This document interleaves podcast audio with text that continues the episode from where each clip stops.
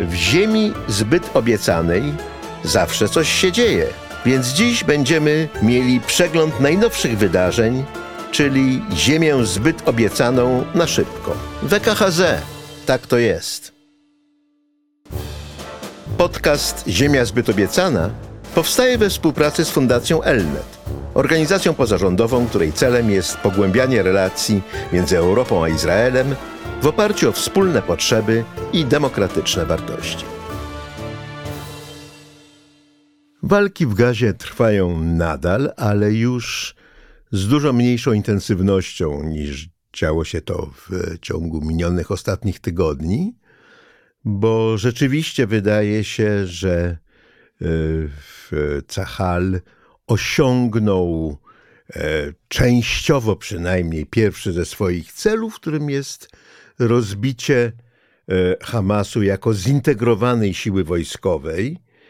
E, walczy się już na poziomie dużo mniejszych jednostek niż bataliony, ale nadal trzeba pamiętać, że Hamas nadal stanowi siłę wojskową, nadal posiada zdolność wystrzeliwania rakiet e, w stronę Izraela.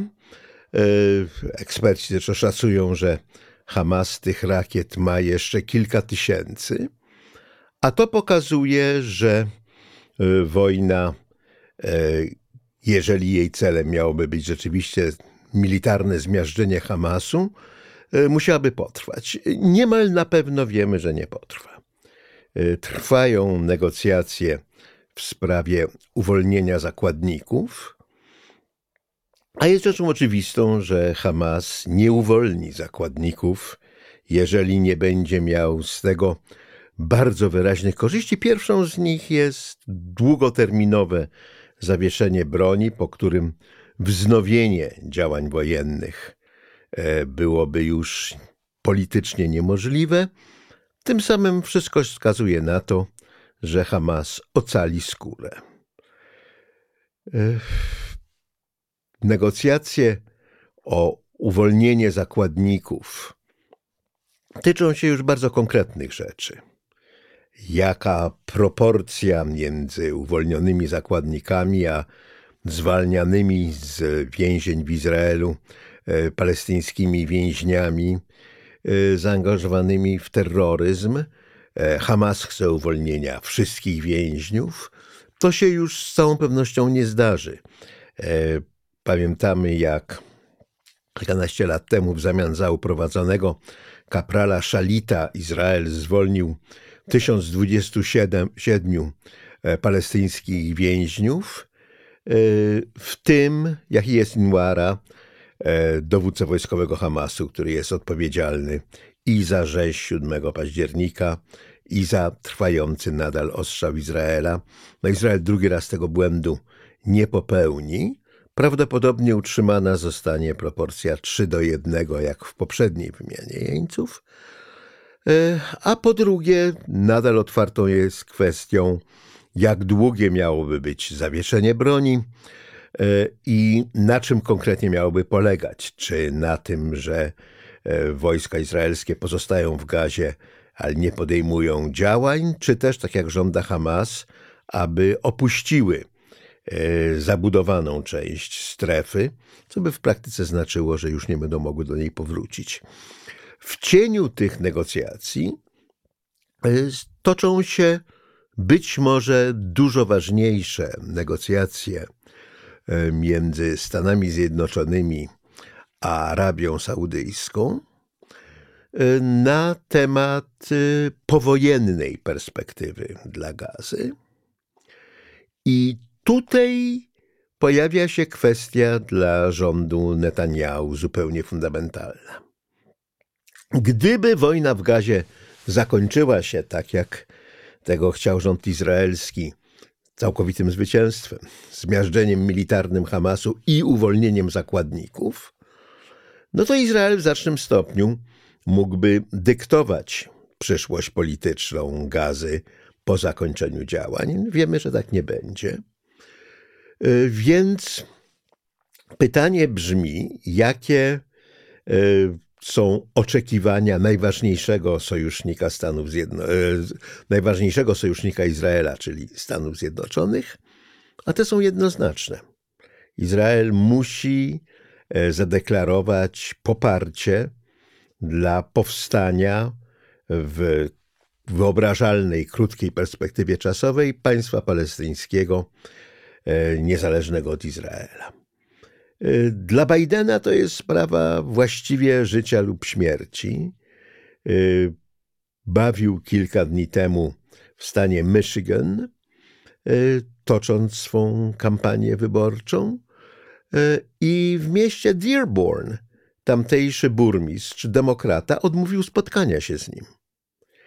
To jednak dość niezwykłe, że e, wybrany urzędnik publiczny Partii Demokratycznej odmawia spotkania się z urzędującym prezydentem i kandydatem tej partii na następną kadencję. Rzecz w tym, że Dearborn jest e, e, najbardziej arabskim z miast amerykańskich, zaś Arabowie amerykańscy w ogromnej większości odwrócili się od Bidena, mimo że głosowali na niego poprzednich wyborach, mając mu bardzo za złe jego proizraelską politykę na Bliskim Wschodzie. I Biden musi coś swoim wyborcom zaproponować w zamian. Jeżeli to w zamian to będzie realistyczna perspektywa powstania państwa palestyńskiego, no to ze zdrajcy stanie się zbawcą. E, Tyle tylko, że tutaj do tanga trzeba dwojga. No nie jest, żadna perspektywa powstania państwa palestyńskiego nie jest realistyczna, e, jeżeli e, nie poprą jej Stany Zjednoczone. Amerykanie, jak się wydaje, decyzję polityczną już podjęli. E, powstanie państwa palestyńskiego będzie oficjalnym celem politycznym Stanów Zjednoczonych, nie tylko Stanów Zjednoczonych, Wielka Brytania także zapowiedziała, że po zakończeniu wojny rozważy możliwość formalnego uznania państwa palestyńskiego. E, uznaje je, chociaż to państwo nie istnieje jeszcze, e, ponad 100 członków Organizacji Narodów Zjednoczonych. Natomiast Netanyahu całą swoją karierę polityczną zbudował na obiecywaniu swoim wyborcom, że na jego wachcie żadnego państwa palestyńskiego nie będzie. Mało tego, w jego koalicji są dwie nieduże partie faszystowskie, które nie tylko głoszą, że żadnego państwa palestyńskiego nie będzie, ale bardzo chętnie e, usunęłyby z Gazy jej arabskich mieszkańców, skolonizowały Gazę i przyłączyły do Izraela. Temu poświęcony był wielki wiec w Jerozolimie e, w tydzień temu, w minioną sobotę, w którym uczestniczyło 27 członków Knesetu. Prawie jedna czwarta izraelskiego parlamentu, w tym pięciu ministrów rządu, uczestniczyło w wiecu, którego hasłem było odbudować osiedla żydowskie w Gazie. E, no to jest y, oprócz tego, że jest to moralnie niedopuszczalne, e, praktycznie niewykonalne, a politycznie samobójcze, no to dzieje się to po orzeczeniu Międzynarodowego Trybunału Sprawiedliwości w Hadze, który e, uznał, że istnieje możliwość, że tak jak twierdzi Republika Południowej Afryki, Izrael dopuszcza się w gazie ludobójstwa, a tę, to, tą decyzję Trybunał podjął w, głównie w oparciu o cytaty y, z wypowiedzi izraelskich mężów stanu. Niektóre z tych cytatów, przynajmniej niektóre, e, były zmanipulowane czy sfałszowane. No, to Trybunał sobie e, rozważy w toku swoich dalszych e, deliberacji.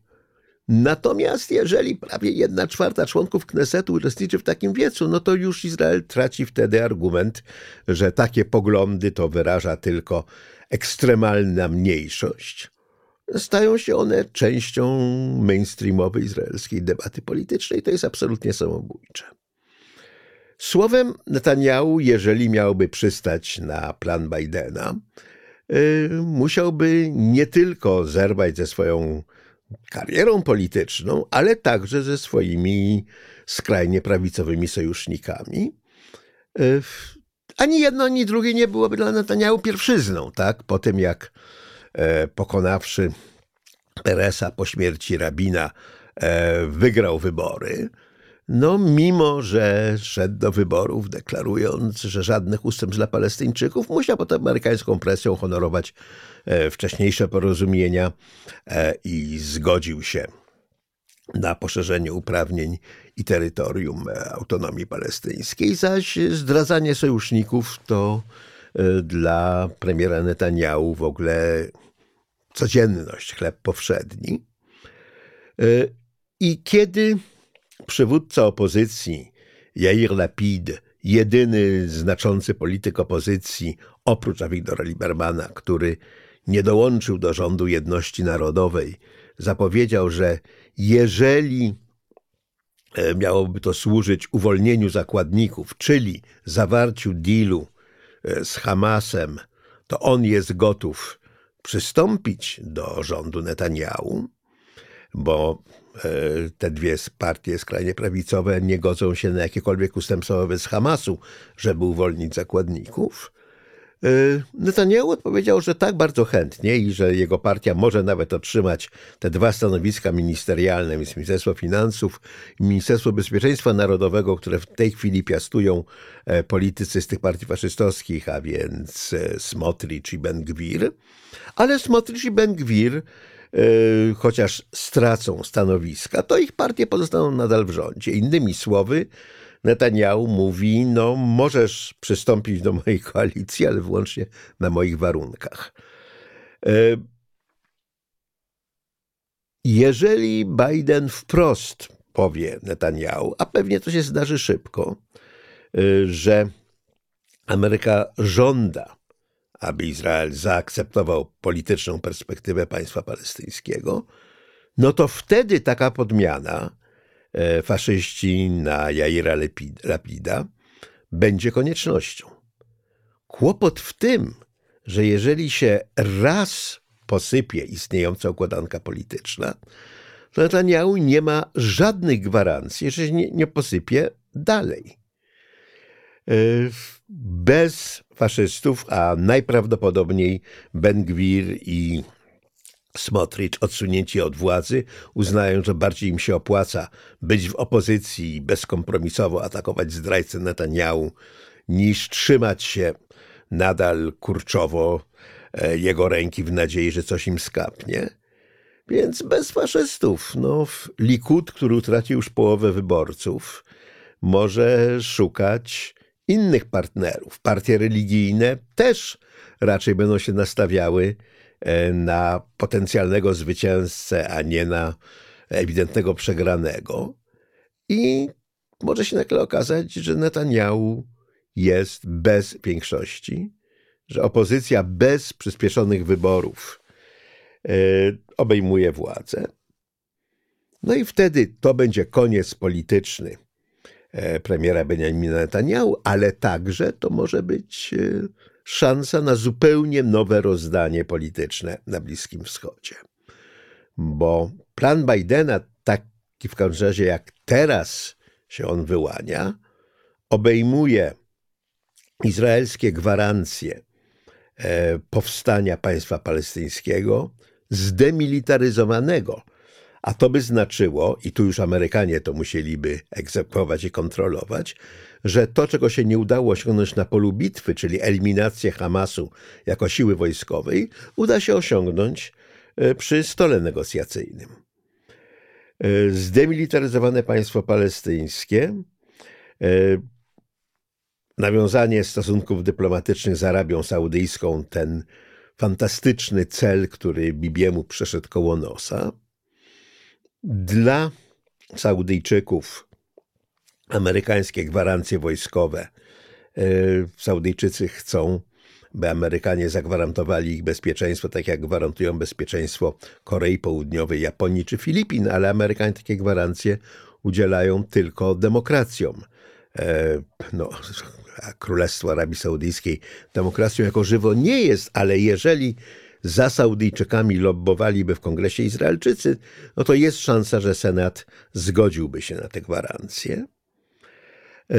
Zaś dla Izraela gotowość Arabii Saudyjskiej i innych państw Zatoki sfinansowania odbudowy gazy, pod warunkiem, że będą mieli gwarancję, że Gaza nie zostanie znowu zburzona, a więc, że Hamas nie będzie już zagrożeniem politycznym. To jest ogromna układanka i tutaj jeszcze wszystko się może posypać, ale rzadko tak bywa w historii, żeby tak strasznie dużo zależało od tego, czy uda się przełamać e, politycznie samobójczy upór jednego człowieka. E, jeżeli Netanyahu ustąpi, no to straci władzę, zakończy swoją karierę w niesławie, bo z życia publicznego pozostaną mu tylko procesy. A jeżeli nie ustąpi, to zakończy swoją karierę w niesławie i z życia politycznego nadal pozostaną mu procesy oraz to, że przejdzie do historii jako polityk, który zmarnował największą być może szansę Izraela od czasu głosowania w ONZ w 1947 roku rezolucji, w której ONZ wyraził polityczne poparcie dla powstania państwa żydowskiego.